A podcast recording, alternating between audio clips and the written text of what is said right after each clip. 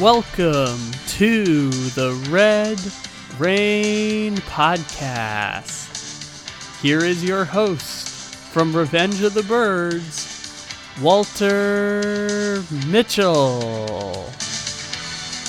Welcome back, Cardinal fans. Thank you very much, Kyle Liverock Rock Ledbetter, coming off a uh, disappointing 24 to 15 loss in Denver um, at Mile High Stadium, where the Cardinals have never won. I wrote an article on Revenge of the Birds uh, before the game. I think I wrote it on Saturday or Friday, um, titled Mile High Hopes. I thought the Cardinals would have a decent chance in this game. Um, so yeah, I was I was very hopeful that uh, they could stop the bleeding a little, and and you know feel good again about a game and about each other. And unfortunately, the second half woes continued for the Cardinals to the point where after the game, I the only tweet I could think of to write was I said in NFL game if NFL games were 30 minutes, maybe the Cardinals would have an have had an iota of a chance this year. But this is what happens when players opt out of OTAs and coaches cancel practices. This is an organization that has no clue how to capitalize on momentum, play to play, game to game, year to year. Oh boy. Um, yeah, I mean, this is tough. Uh, it's just, uh, you know, this year it just seems like all we can seem to ask from these Cardinals are, you know, one good half of or decent half of football. Um, and the other half is just a complete meltdown or mystery or colossal comedy of errors. And uh, such was the case yesterday. Although the offense struggled from the get go, I was very concerned about Colt McCoy. Um, he did not look himself at all. Um, I've never seen him so wild as he was yesterday. It made me wonder whether he was nursing an injury. Um, and I was concerned about that. Uh, you know, I know he had the the um, arm ailment during camp, training camp, um, and with the uh, you know added pressure of now being you know the starter for the next four games um, you know, and uh, maybe he was overthrown in practice. I, I, don't know what was going on. But now we've seen a second quarterback regress in Kliff's offense. Of course, the Denver defense, which is fourth in the in the NFL, had something to do with that. But I look back at the Rams game, and uh, you know the Rams defense is every bit of as prolific, if not more, than the Broncos.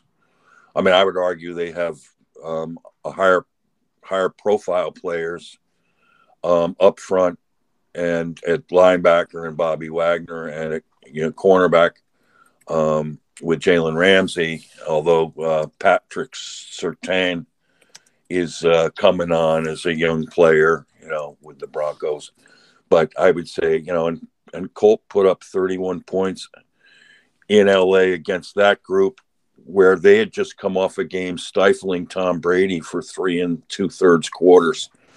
Um, and Brady mounted a last minute comeback against them, but at, in Tampa Bay. So, but, uh, you know, Colt didn't look himself at all. And I just felt, you know, so bad for him.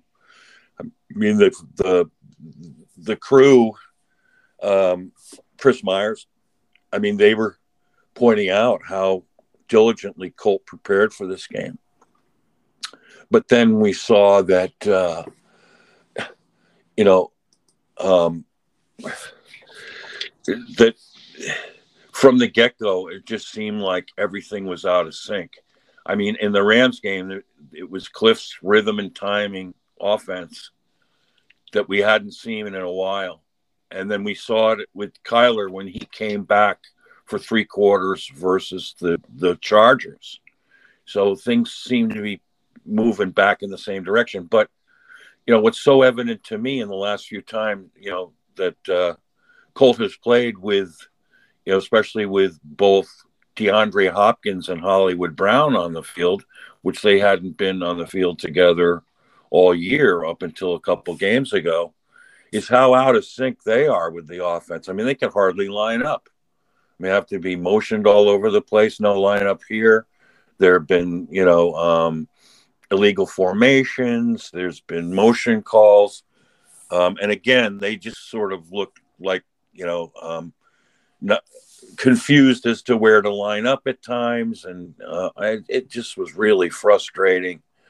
Um, and give credit to the, the, the Broncos defense, but give credit to ours. I mean, JJ Watt gave an impassioned speech during the week to get these kids, everything, everyone fired up and it showed. I mean, they came out.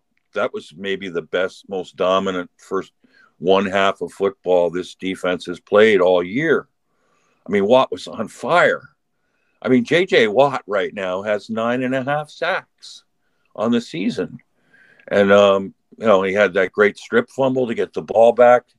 And Matt Prater had a good day going three for three in those conditions and the cold conditions in Denver. Of course, he's used to that because he used to kick there. Um, so we had a 9 3 lead going into halftime, and the defense was being dominant. And unfortunately, or no, we had a 6 3 lead going into halftime. And then, you know, Kate, we get the ball back to start on offense to start the second half. I just cannot understand how on third and short, knowing that like last game we were down to one quarterback after the quarterback got hurt did he call a read option run for the Kliff would call that to mccoy? I mean and mccoy gets the first down like the baller he is but gets concussed and is out of the game. And mcsorley has to come in and to mcsorley's credit he he got him down in field goal range and uh, Prater kicks the field goal. So it's nine three Cardinals, and we're thinking, okay, maybe maybe McSorley can just pick up the slack, and you know he was pretty decent in pre preseason. Haven't seen him since then, um, and he's got you know um, some mobility to his game. I mean, right off the bat, he was rolling out to his right, which I'd love to see, and made a nice connection um, down to the sideline and let me ask this question. So, after the most dominant half of defensive football the Cardinals have played this year, how in the world do they give up three touchdowns on the next four possessions? I mean, it's absolutely mind boggling how that happens to this team. I mean, whatever was said at halftime, whatever adjustments weren't made, or whatever whatever what was going on, I mean, how do you come out and just go from dominant to being dominated in the in the blink of an eye? I mean, on the first play, it was a uh, Latavius Murray gallops for like 35 yards when they, you know, and got them rolling and gave them some momentum. Brett Rypien at quarterback started getting uh, in in sync. Um, they were cutting down on the on the sacks. The running game really helped them because then it could set up play action when Rypien bootlegged, which I predicted on the on the you know Denver um, podcast that I did or radio show that I did with Jim Davis. I said, you know, you guys can bootleg all you want, especially to throw to tight ends. And sure enough, um, the running game set up the the play action game and uh, you know Rypien a couple times. When he bootlegged had wide open options. He could have run it himself. There was nobody there. And uh, through to the tight end who was wide wide open again. Um, i mean we could go through it play by play but it's just so clear that a defense that was so inspired in the first half that same defense didn't walk out of the tunnel in the second half and I mean that Denver offense to get three touchdowns in four drives. I think that's probably a record for them this year, except maybe the week before when Russell had him, you know, had his best game before he got concussed. I mean, I don't know how that happens. And I mean, you know, Latavius Murray might as well have been Kenneth Murray. It just happens over and over that off tackle plays some odd yards at times with with would be tacklers bouncing off the running back. No contain again. Um, you know, it's just so frustrating to watch, and it's such a Dr. Jekyll and Mr. Hyde scenario. we just don't know from game to game, from snap to snap, from series to series, what team's going to be out. You know what what the players are going to look like on the field, and you know that's really frustrating. It looked to me like the defense could really help out the offense in a game where Colt was was uh, off his timing and rhythm. The whole offense was.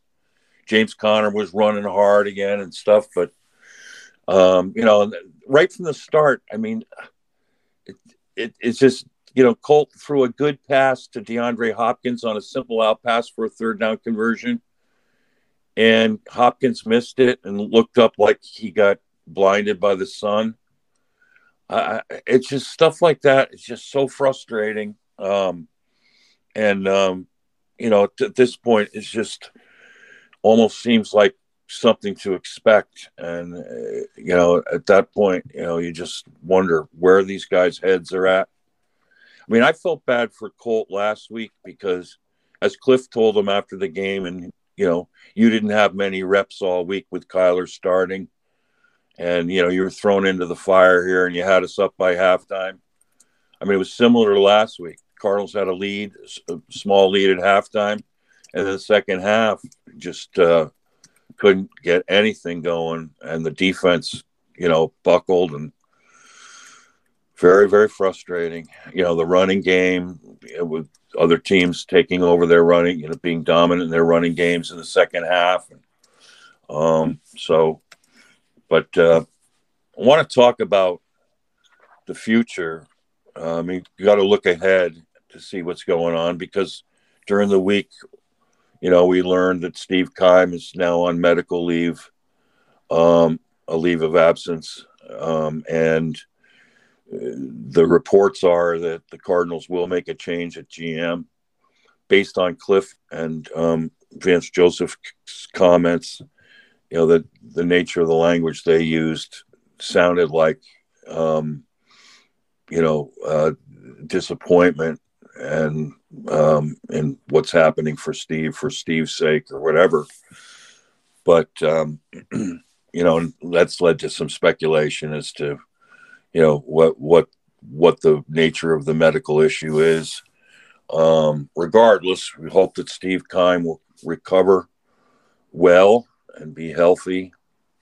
Um, but we also hope the Cardinals will recover um, from this season to next, and it's going to take some major changes. It would seem. Uh, it's getting harder now. I mean, I really feel for Kliff. I mean, he, you know, the way they've they've showcased him on Hard Knocks. You know, it's hard not to like Kliff in so many ways. I mean, none of the shit that's happened this year falls on him.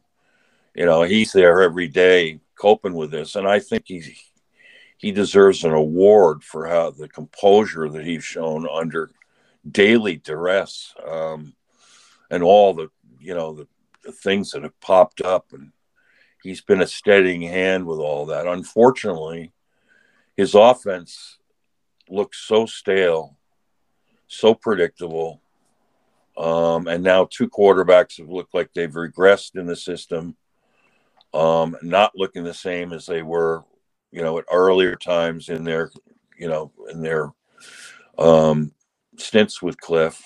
That's concerning. With uh, Colt, with a concussion. Now, I was reading during the week that I didn't realize how close Colt was to retiring a couple of years ago when he broke his tibia um, in a game and was telling his wife he probably that was it. And then he got a phone call from Jason Garrett um, who wanted him to come to the be the backup for the Giants, and he thought, oh well, let me give it one more chance. And then he had a good stint with the Giants, beat Seattle up in Seattle for them, and then um, got the call from Kliff, and he's been good. I mean, he's a he's a consummate pro.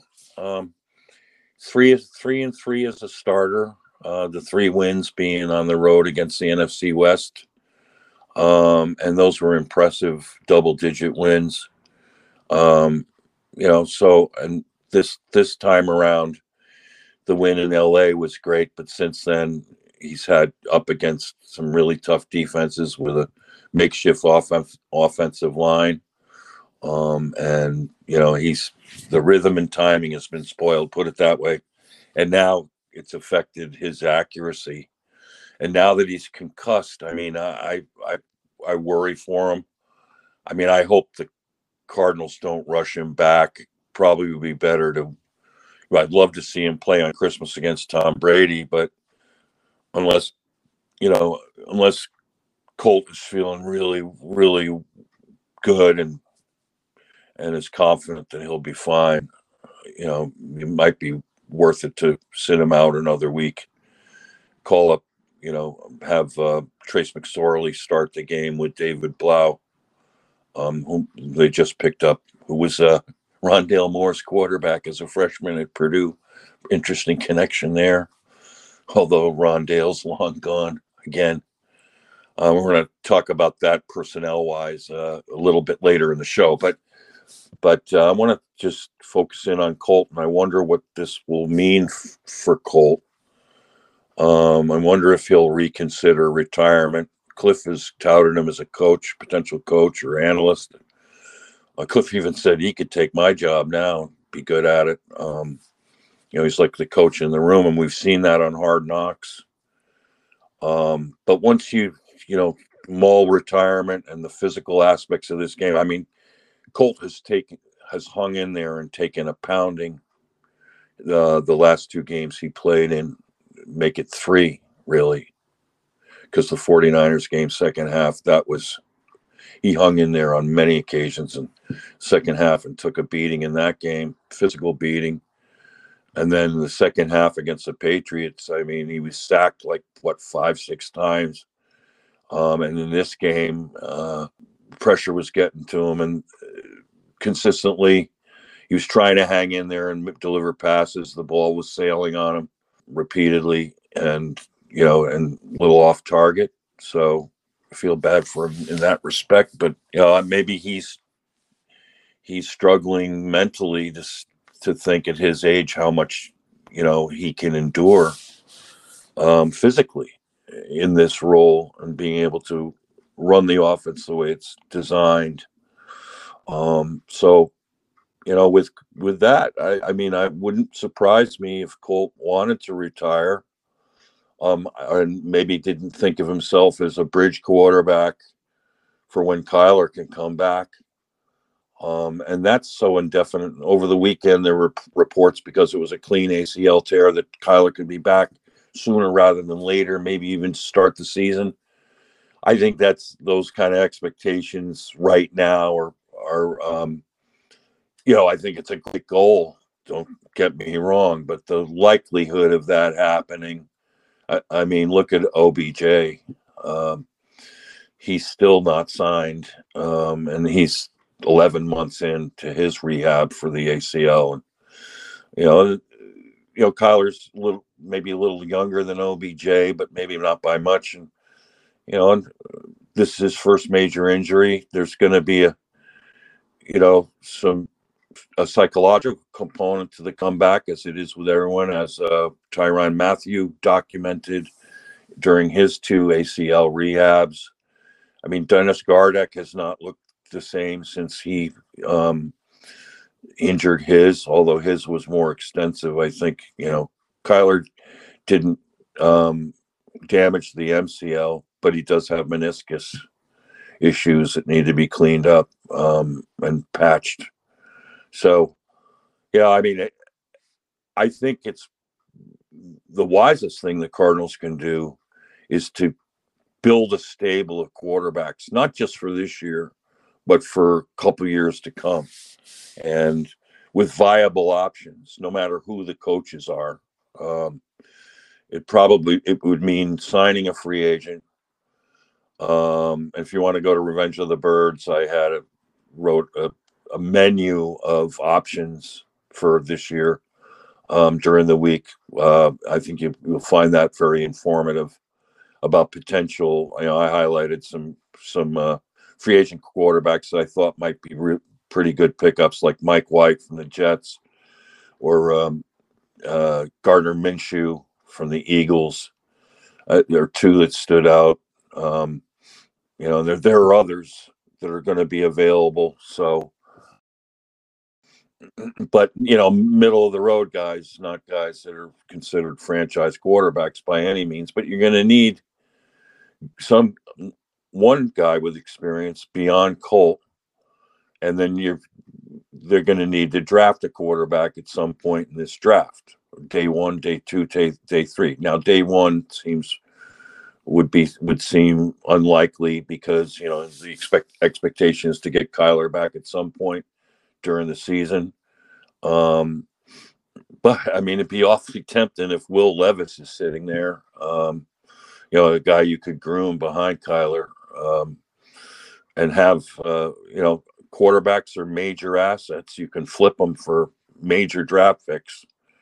Um, but that's neither here nor there right now. I mean, right now they want to draft the best possible players at whatever, you know, um, whoever's on the board when they get the chance each round. So, you know, when that could be a quarterback might be maybe the end of round three, uh, or might be in round four or five or something like that. So, um, but I think, and there are some intriguing quarterback prospects. I out outlined that in the articles too. It's the menu, off-season menu options, and you can order.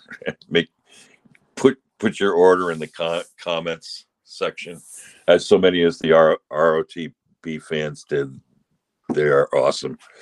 So, um, and for another day, we can go through those options. But but I, right now, I want to just emphasize how important it is to get um, a stable of quarterbacks for whomever coaches next year. I mean, I, uh, with Kliff it's getting harder and harder to support the notion of bringing him back, um, just because it's just gotten away. His offense has just gotten away from him, and I feel bad for him because you know, I mean, during the week, I you know Hollywood Brown was sick this week, and there was questions as to whether he would play. He was he only practiced. I you know he missed some practices.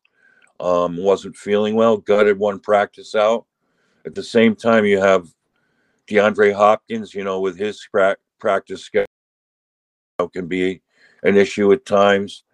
I mean, clearly in a short week, the offense did little to get in sync and get right. So, and when you can't run the ball the way they couldn't in the first half, it just makes everything so much harder and you have longer downs and distances and you know, and then you can't set up play action as much and um yeah, just nothing was really in sync. And you know, Chase Trace Sorley played hard in the second half, but you know, that first interception, he thought AJ Green was still going to continue his route.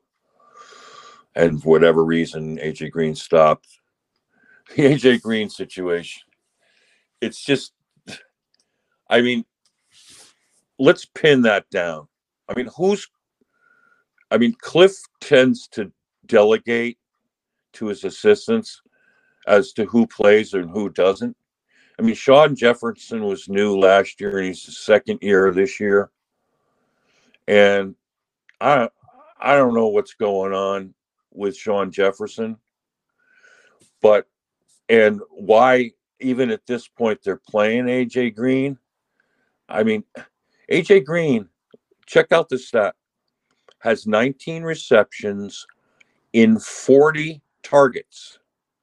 19 receptions in 40 targets for 128 yards. That's an average of 6.7, which is like the team average for, for yards per pass, and one TD. I mean, with a long of 18. I mean, really?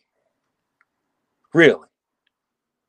Um, so, and but because, and let's juxtapose this with Greg Dortch, who's got 34 receptions, virtually twice, on 39 targets, which is a tremendous percentage. 34 of 39 for 324 yards, 9.5 average, and two TDs. And they're playing AJ Green over Greg Dortch. I mean, what the frick?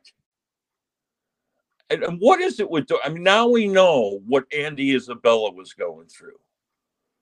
All right, if, if if the wide receiver coach isn't putting you in the game over guys like that, you don't have a chance. Nothing. Not a chance. I mean, so I mean, the fact that Dortch was dressed yesterday and they had him available, and who did Dortch star with in the preseason? Trace McSorley. Even better to have him in the game with Trace, but Trace is trying to trying to force the ball into AJ Green. It makes no sense. And if Kliff, you're in charge of the offense, if you can't oversee that or understand that, then it, it adds more fuel to the fire of what like whether what you know what your thought process is to make those kind of decisions. I mean, we've been cheated of watching Greg George. He got off to such a great start, and they're icing him. Yeah, he's got a thumb issue, but he's fine. He's playing. I mean, he's returning punts. You know, and Rondale Moore's out again for the season. I mean, this is a repeat pattern of his since his freshman year at Purdue. I mean, we're not getting value out of him. On the, he's only played eight games, and he's out for the year. He'll played eight games and missed nine games. You know, so the frustrations there. I mean, we need a new wide receiver coach. That's for sure. I mean, and, and we need you know we need a new offensive coordinator. And, you know, I mean, because this offense is stagnant, there's nothing creative about it. There used to be two or three creative plays a game where you just went, oh, wow, cool. But uh, this year, it's just same old, same old week after week. And uh, it's so frustrating um, to watch. And it's, you know, and we're just wasting you know, major talent in DeAndre Hopkins, Marquise Brown, Rondale Moore. I mean, you know, Greg Dortch. I mean, Ertz was off to a decent start in 10 games, and now he's gone. The good news there is McBride's picked up the slack the last couple of weeks and looks the part. really excited about that. Um, you know, he's starting to show why Maxx Williams had a couple nice catches yesterday, made contributions, so that's good. Um, you know, and James Garner is still running his tail off. He's averaging 4.1 yards per carry this year, 624 yards. You know, he's got six TDs. Um, the three fumbles hurt. He only lost one of them, though. You know. But let's go back to this offense, too. Who would ever thought I mean, get this for a stat. Kyler Murray was first in the NFL in deep throw accuracy last year. You know, I went back and looked what his deepest, longest throw was in his first three years. The numbers is in 2019, it was 88 yards to Andy Isabella, if you'll recall. In year two, it was 80 yards to Christian Kirk. In year three, it was 77 yards to Rondale Moore. All right. So, um, you know, you know what it is this year? And now that he's last in the NFL, Kyler Murray, last in the NFL in deep throw accuracy. His longest throw of the year was 38 yards. 38 yards. And his average, you know, throw is 6.1. And that hasn't changed with Colt. He's 5.9. And Trace yesterday was 5.7. You know, this is, I mean, this is just which proves my my tweet that you know when you don't show up for OTAs, you don't sync this up early and get it rolling into training camp. And both your quarterbacks were out during training camp injured. I mean, this is what can happen because you know during the weeks they're not getting it done. That either, and they're not doing installs because they're not seeing anything different, are we? And it's to the point where guys are still confused as to where to line up. It's very frustrating, and I mean, you really don't know, have a sense anymore of, you know, what this offense is trying to accomplish. Know, they're still playing small crawl ball most of the time although I was encouraged when Colt came back against the Rams, he was throwing more down, you know, 20 yards downfield than we've been doing to date with Kyler. And uh, so, yeah, I mean, things like that have got to be addressed. And, you know, we got to, we got the talent on this team to open up the offense big time.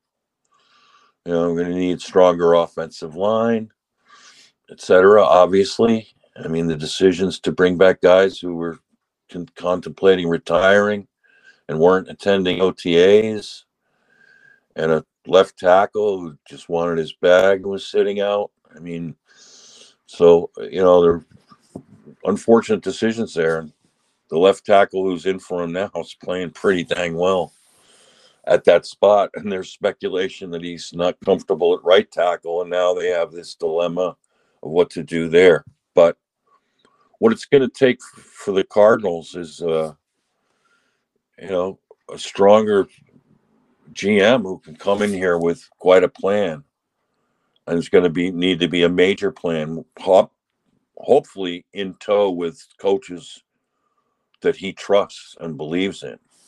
Um, I just wrote an article this morning on Revenge of the Birds um, called "Fitting the Bills." So I looked at the Bills situation, um, and I'm going to do this with a number of teams. I'm going to I'm going to go to Philly. I'm going to go to Kansas City. I'm going to take the top programs and look: is there a GM candidate there? And if so, what coaches could he bring with him? So um, what I found this morning was uh, when looking at the Buffalo situation and doing the research. I mean, Malik Boyd uh, for them is, uh, believe it or not, is a former college college scout for the Cardinals. Was hired by Rod Graves, um, and uh, actually won a scouting award, a national scouting award, while he was there. And in his time with the Cardinals, I mean, he was there from 2005 to 2017. He was there through the most winningest stretch of Cardinal football in Arizona. You know, through the uh, Super Bowl, you know, the Kurt Warner years, and then the the Bruce Arians year, the the good years for Bruce, um, for BA. I mean, you know, with that kind of experience, and he's been the senior director of pro personnel for the Bills, and they rave about him, and with good reason. I mean, look, look at the Bills roster now um, and look at the production they're getting um, from from them um, from that roster. It's pr- impressive. Um, so, you know, and I, I wrote in the article, I think that because Malik Boyd would be able to return to the Cardinals with a far better understanding of how to pick coaches and players who are suited to vie for championships, his perspectives and experience could be extremely valuable in that sense, in terms of overall experience and accomplishments, it can be reasonably argued that Malik Boyd is more qualified at the present time to be an NFL GM than Quentin Harris uh, and Adrian Wilson. And it could spare Michael Bidwill the onus of trying to pick one over the other. Harris and Wilson have worked with Malik Boyd previously, so a reunion of the three should be advantageous um, you know, there should be some chemistry there, some built in relationships. So in this package, I had the Cardinals. You know, I was hesitating between Leslie Frazier as head coach or, um, you know, the their offensive coordinator, um, you know, uh, Dorsey. Ken Dorsey. Um, I thought about the Bills Dorsey, but opted instead to tap into Leslie Frazier's outstanding experience. I mean, he strikes me as a guy who could settle this whole thing down. I mean, he's a teacher. He's got a great demeanor. He's sharp as a tack as a defensive. I mean, he's got tons of experience. He he was a a head coach for for four years with the Vikings.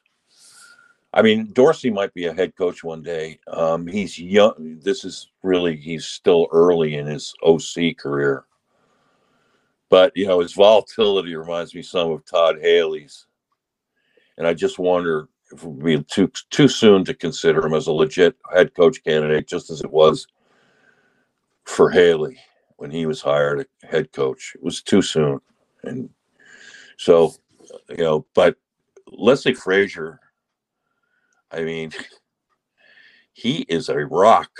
And look at the job he's been doing in Buffalo. I mean, the players love him. But I, what I love about him is he's, you know, he's one of the most prolific teachers in the NFL, and he's a galvanizer um, who coaches with a steady and firm hand. He's poised, he's dependable, and he's confident. So, you know, a venerable coach of his stature, I think, could be a panacea. Locked in with a GM that he already knows and trusts and has worked with. And then for OC, I had Aaron Kromer, 21 years as an NFL assistant and two years as an offensive coordinator with the Bears. Um, what's impressive about him is that he has a diverse experience coaching side by side with the likes of Mark Trestman. When he got into the league, Trestman was the OC for the Cardinals for years, and I thought pretty creative mind. He's uh, worked for Sean Payton, so he's you know he's he's familiar with Sean Payton's offense. Ron Rivera, he was with Rivera in Carolina, O line coach there um, during their heyday. Sean McVay, he was with for three years. Um, you know, got, was with was with McVay in the first Super Bowl they were in, and now Sean McDermott. So he's been around top quality head coaches and and offensive minds. Plus, he's a highly regarded offensive line coach, and I thought, you know, well, it's all got to start up front, and you know, instead of out tricking people, we got to start out physicaling people. And, you know, with who they add to the line and how they build this line and build it back up to be steely, tough, and durable, and and open up a running game so we can open up play action. You know, the only knock the, the knock on um, Kromer is eight years ago he was charged with assault and battery after a scuffle with a small group of teenagers who were committing an act of vandalism. Eventually, those charges for against Kromer were dropped, so he was never, you know, um, you know, he they did suspend him for a while until that came out, and once that once his charges were dropped, he was reinstated. So, you know, that was the one blemish on his record, and I think there's enough evidence to suggest that uh, he might have been justified in trying to, you know, prevent the vandalism. And so I'm not going to count that as a major red flag. He's had no incidences since. It's been like eight years ago or whatever. So, and then, um, you know, but think about this. I mean, I know the Bills have been really excited about the job he's doing up front. Currently, the Bills are fourth in the NFL in rushing averaging 5.0 yards per carry, and tied for second in the NFL with runs of over 20 yards with 16. We don't have too many of those, do we? The Bills are also fourth in the NFL in passing. You know, how common is it for an NFL offense to be top five in both rushing and passing? That is impressive. And it takes the horses up front and the coordination up front to get something like that done. So, I kind of like him as as a uh, OC candidate. He'd have to get a, you know, combine him with a quarterback coach slash passing game coordinator who fits the mold. And I think we can have a, a really good combination there. But building this team back up through the trenches, it's got to be of, of paramount importance. Um, so then over on the defensive side, I was torn between two two Bills assistants. I went with the guy who was who's more, more experienced. Um, it's their um, their it's Eric Washington, who is their senior defensive assistant and defensive line coach. I think he's in his fifth, like 53. Um, he's got 15 years experience. He had two years of defensive coordinator experience with the Panthers, so he's done it before. Um, you know, the Bills' defense line pretty dang good. I kind of like the way they play, um, and he might be able to bring a couple guys with him, like Jordan Phillips um, and uh, Shaq Lawson. Um, you know, so uh, I I tabbed him over a fascinating prospect that I wondered if if uh, if if Leslie Frazier was hired to be a head coach and was leaving, I was thinking they might promote Bobby Babich, um, the linebackers coach. Uh, Babich's dad coached from the NFL for a long time, and he who recently retired. And his son started out as the Bills' safeties coach and helped to develop the prolific tandem of Jordan Poyer and Micah Hyde. That's an accomplishment. And then they need had a need and wanted Sean McDermott asked him to shift into to being over to being the linebackers coach. And how about this stat? Look at the tremendous job he's doing this year with Matt Milano and Tremaine Edmunds, who have identical 78.2 PFF grades, which is up at the top for inside linebackers. Um, so that if they could steal Babich out of that system, oh, he doesn't have you know play calling experience yet, but I don't think he'd be have a problem with that. He's just he's coached Pro Bowlers. He's helped turn these players into Pro Bowler Pro Bowlers, and um, we're in both positions. And plus his his his uh, experience as a coach in safeties with our safeties. Wow, that could be a great fit. But I was excited about Eric Washington because uh, he's real good good defensive line coach and you know, and he's got experience as a defensive coordinator, and I think he'd bring that Bill system to Arizona. And that's, that's very exciting to me. With with, and I think that Leslie Frazier, Frazier, and Washington would coordinate the offense to the defense together. They'd work hand in hand. So, you know, that could be a win-win there with Frazier. Maybe Frazier calling in the plays, or Washington through Frazier. Um, up in the booth. So, or on the sidelines, wherever they want to do it. So, what what I thought was very appealing about this package, um, with Boyd at GM, with Frazier head coach, with Kromer at offensive coordinator, and Washington as defensive coordinator, is the experience that these coaches have at their positions in other words, none of them are new to their jobs or first time play callers, which is really great. Plus, if the Cardinals are going to, like I said, build a championship caliber roster, they need to focus on winning games up front on both sides of the ball. So that aids and abets that cause, instilling coaches who understand and appreciate that and emphasize it themselves. So, um, and then there's a list of free agents that's really interesting in the Bills. Sometimes when you get GMs and and coaches from one system, some of their players are eager to go join them wherever they go, and so. Um, but um, that's that was today's thought. Woke up thinking that about the Bills, and I'm going to turn my focus to other system, other franchises, some of the top franchises.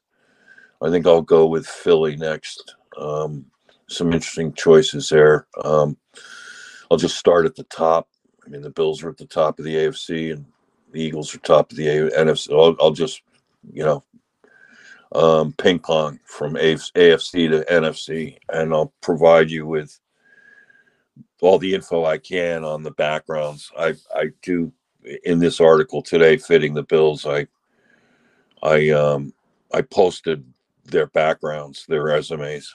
Um, myself, uh, the major parts of it, I copied and pasted myself, but then I I included the links to uh, Wikipedia where you know those are outlined really well, and uh, yeah, and I I offered some videos too to give you a sense of the communicators these guys are, and uh, gives you a sneak peek at that. I always look at that and say, you know, just look the part um, of a head coach. And Leslie Frazier's a slam dunk. I mean, he's solid.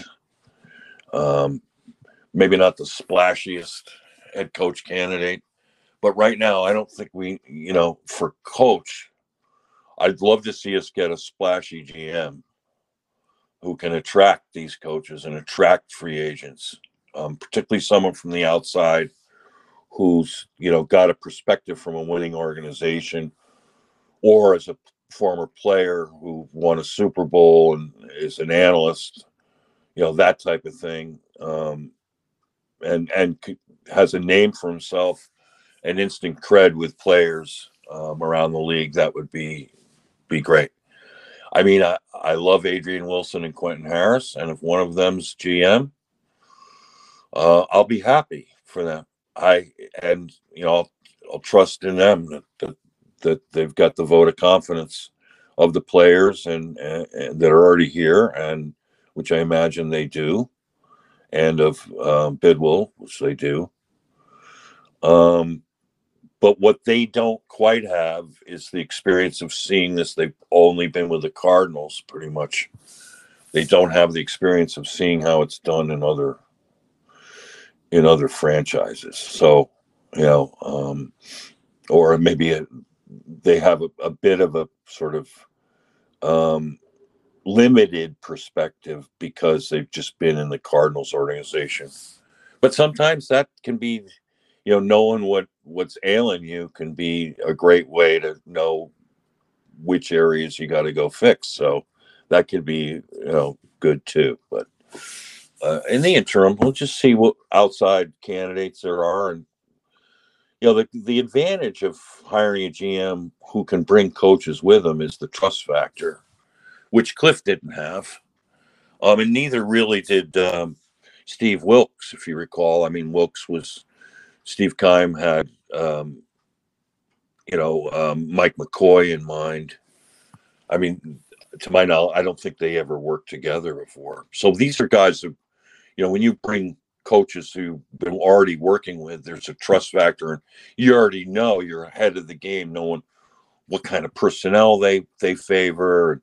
You know, they could go through the draft draft process and free agent process like they've been doing you know that kind of continuity is really good to have and it's a it's a leg up on um, you know um, advantage when you start a new regime with a new coach and a new gm so that would be my argument there um, as time goes on we got to figure out the cardinals own free agents it's it's you know and what should be done. I mean, the one I'm really worried about is Byron Murphy. Um, you know, I don't know what he's looking at for salary, but it's kind of like um, he's our defensive Kyler. Um, banged up at the end of the year and not playing as well. And you know, he's he's been out. I don't know since week nine, right? And what are we heading into? Week sixteen. I mean, Jeekins. And uh, you know, in a contract year, that's tough. I mean, I I love the guy. I want him to stay. I mean, he's a baller, but he's got to figure out how to, you know, um, how to be able to hold up physically, you know, so he can sustain his level of play. And I think, you know, once he does, you know, we would have a heck of a player. But like I argued for Kyler, is I don't think you can pay him top cornerback money. You just can't. I mean, you got to be smart about these things. And you, whatever contract you have to do with them, you have to have heavy incentives on games played, um, and incentives on interceptions and you know tackles, and those are very doable. So, but uh, uh, you know, Byron Murphy, he's homegrown. I love him. I want to keep him. I just hope he's reasonable. You know, and the other guy on the other side of the ball, well, two guys are Hopkins and Brown. What's going to happen with them? Um, you know, Hopkins has, I think, pretty much exhausted already in just a couple few years uh, the the guaranteed money. So he's going to want probably an extension. Well, imagine he's going to want a lucrative extension. I mean, he's been back for, let's see now, what is it, seven games? Um, right? Eight games. And he's got 713 yards. And I think he's been leading the league in receptions over the last eight, eight weeks. So he came back hitting the ground running. Um, 11.3 average, three TDs. A uh, bit of a misfire on 53 catches on 86 targets. Um, which, you know, for Hopkins, who's virtually always open, that's, that's, he could, you know, we could have been doing better with that. Yesterday, there were a number of overthrown passes and stuff. Um, but, and, um, you know, and he dropped one on the key early third down conversion. Maybe the sun was in his eyes. I mean, it looked like he was staring back into it, but but the pass wasn't thrown up near the sun. It was on, you know, direct shot. So, um, and then Marquise. I mean, it got him on the fifth year option. I mean, he has to agree to that, right? I mean, he's had an injury filled season. You know, um, he's only played nine games, and out of he's missed five games. I mean, he can't be wanting big time wide receiver money given that, right? I mean, I hope he'll be re- realistic. I mean, you know, yeah. I mean, so the Cardinals have got to need to have a GM who will put his foot down and say, "No, we want to see more from you and we believe we will. And when you do, when we see it, you'll get it. We got to have a guy like that. We can't be, uh, you know, beating around the bush or and uh, and with that. So um, I hope that Marquise Brown is is you know 13.9 million next year is not chump change. So it's not 20, but let's see what how he acclimates another year and see if he's if its market value is 20. Right now, I wouldn't say that it is. Should be necessarily. So, but I love him as a player and I love him as a person. And um, hopefully that he settles down in the system. The one thing I didn't like about him is he's just kind of a Kyler tag along. I mean, I was disappointed that he missed OTAs and just hung out with Kyler. I mean, this wasn't all about just them. You got a team to consider. And um, that would have bothered me too. And I don't know now that Kyler's out and what the plan will be there.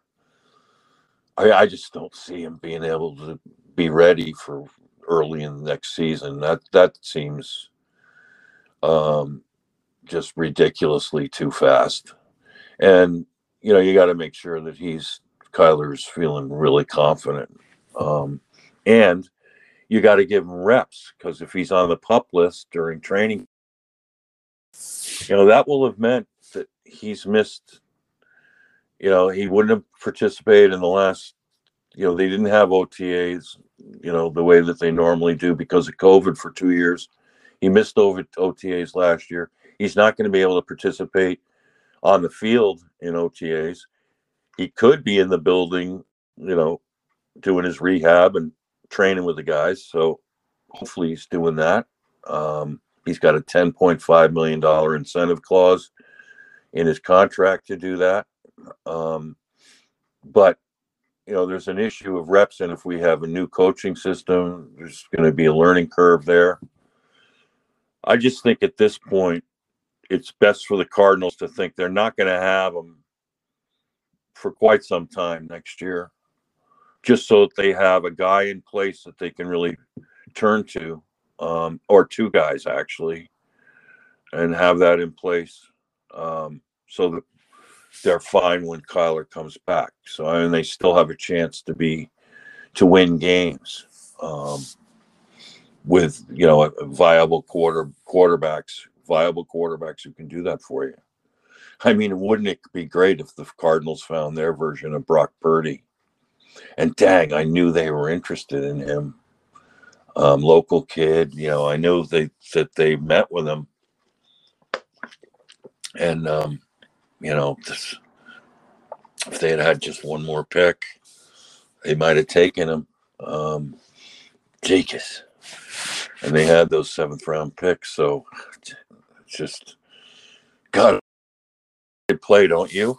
I mean, he is, he's the bomb. he is special. Um, so far, you know, we'll see how he can hold up. He too is, you know, maybe not built to last. So we'll see. Um, of course, none of those 49ers quarterbacks have been, you know, and in you know, Trey Lance has been out, Jimmy Garoppolo now, you know, so yeah, you don't know what's going on with that. But uh, in that in that system, um, those quarterbacks seem to get banged up a lot. So and so do the running backs.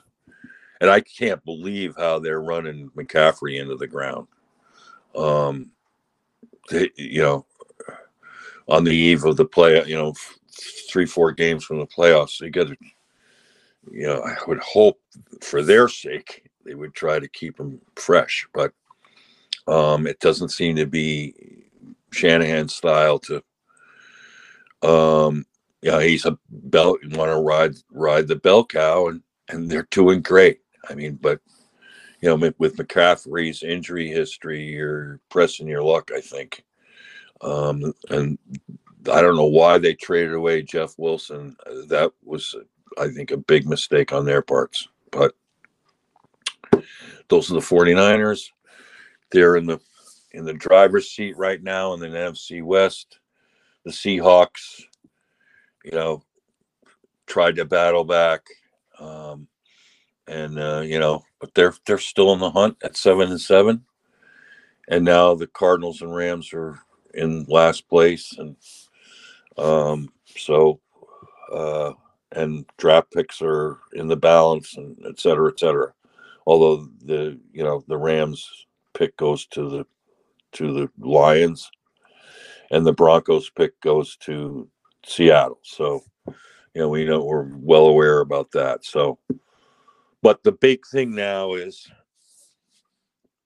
getting a GM in place who with a plan and whatever that plan is, who the coaches he wants. Maybe Michael Bidwill will hire a guy and ask him to assess the current coaching staff.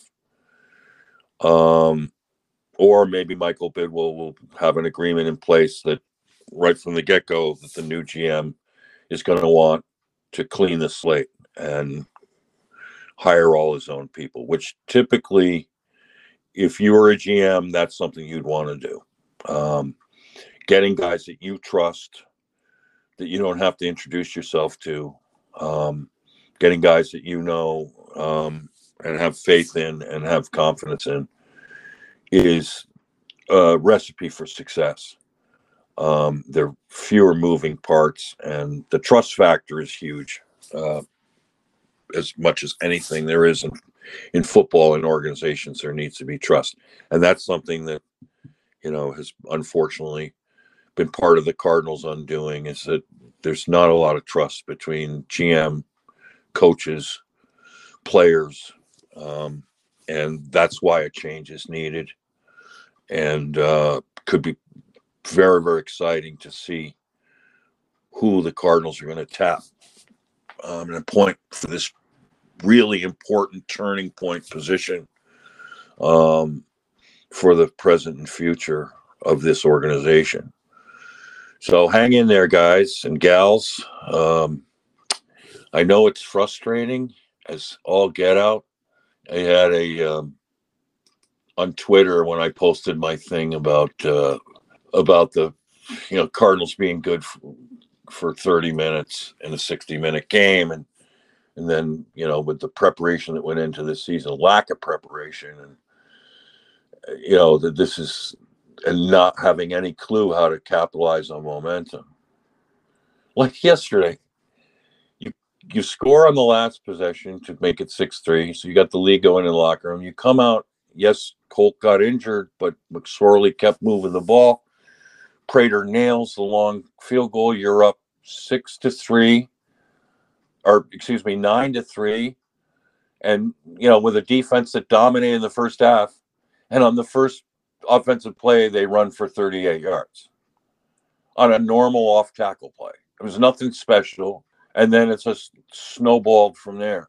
Three touchdowns to brett rypien and the broncos which to this point has been anemic offense in four possessions and the cardinals are out of the game uh, mounted a, a score late but never threatened again and just as was the week before with the Pats. I mean, they tying it up on a defensive touchdown and then, you know, getting two offensive touchdowns back to back, and suddenly it's point deficit, and you know the game's over. So um, we need to turn that that equation around. And on one final note, I mean, I hope whoever the new GM is does everything he can to keep eh, JJ Watt in the Cardinals building and on this roster. He is a true inspiration. It's amazing to me how other players in the organization haven't responded to him better. Zach Allen has, Budda Baker has. There are some who have, James Conner has, but there are others who haven't and we, you know, we got to start answering the bell cow um, and matching him with with guys that want to go ball um, consistently. And I mean, the effort he put forth yesterday in what was, you know, what people call a meaningless game. Of course, to me as a fan, every game's meaningful. Um, you know, I mean, I I'm sick of losing. I I hope you are too. I'm sure you are. I don't want to feel that pain. Yesterday, again, it was so painful to watch. And, you know, these are guys I care about. And, you know, I saw those speeches on Hard Knocks with, um, after Kliff spoke about treating them like men and everything. And I thought Chris Banjo was right on the money. He was awesome. I was so moved by that. And then to be honest with you, I was moved to tears by James Conner's speech. He was like, you know, it's almost over. The the the tone of urgency in his voice and the passion in which he spoke and the and the the, the tone in which he spoke to his it was just so inspirational um that I was awed by it to the point of really feeling choked up.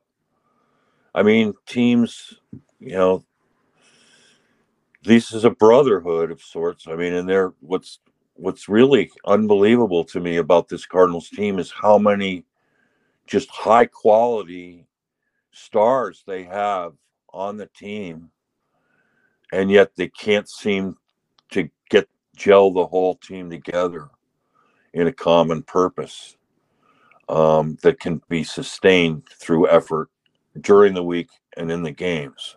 Um, so frustrating. But we know if we had a roster full of Budda Bakers and JJ Watts and James Connors, I mean, this would be a different story.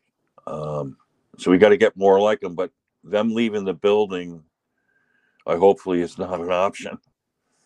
And uh, JJ Watt is a special human being. He's he's someone to build your franchise around. And um, if he still wants to play, and it seems like he likes it in Arizona, let's uh, let's get him. Let's keep him for another couple of years, um, and as long as he's he wants to play. So that's my my hope. My one of my biggest hopes this offseason. I hope it is yours too. So um, until next time, thank you, Kyle Little Rock Ledbetter, as always, for your your great productions and uh, for the fans. Um, really enjoyed chattering with you on Twitter this past week. Stephanie Kana um, said that, uh, you know, um, she made a great comment that she said, so sad and depressed for everyone, team and fans alike. Fair to say, all of us are way tired of it year to year. But is there a real solution anyone can offer? So I sent her my article on the fitting the bills, um, and she wrote me back nice note. But uh, know, we got to think of options. We got to do it together. We got to, you know, um, that's part of being a fan base. You got to you got a stake in this, and I take it seriously, and I know you do too. That's why you're here listening this long on a podcast, because you want to see this thing, um, you know, turn around like Dan Bickley wrote this morning about bringing on a new dawn. Um, we need a new dawn. There's no doubt about it. Whichever way it happens, the best way it happens will be great for all of us and for the players and coaches and anyone associated with the Cardinals. So until next time, may the red rain shower down on you into the red, red sea. Red rain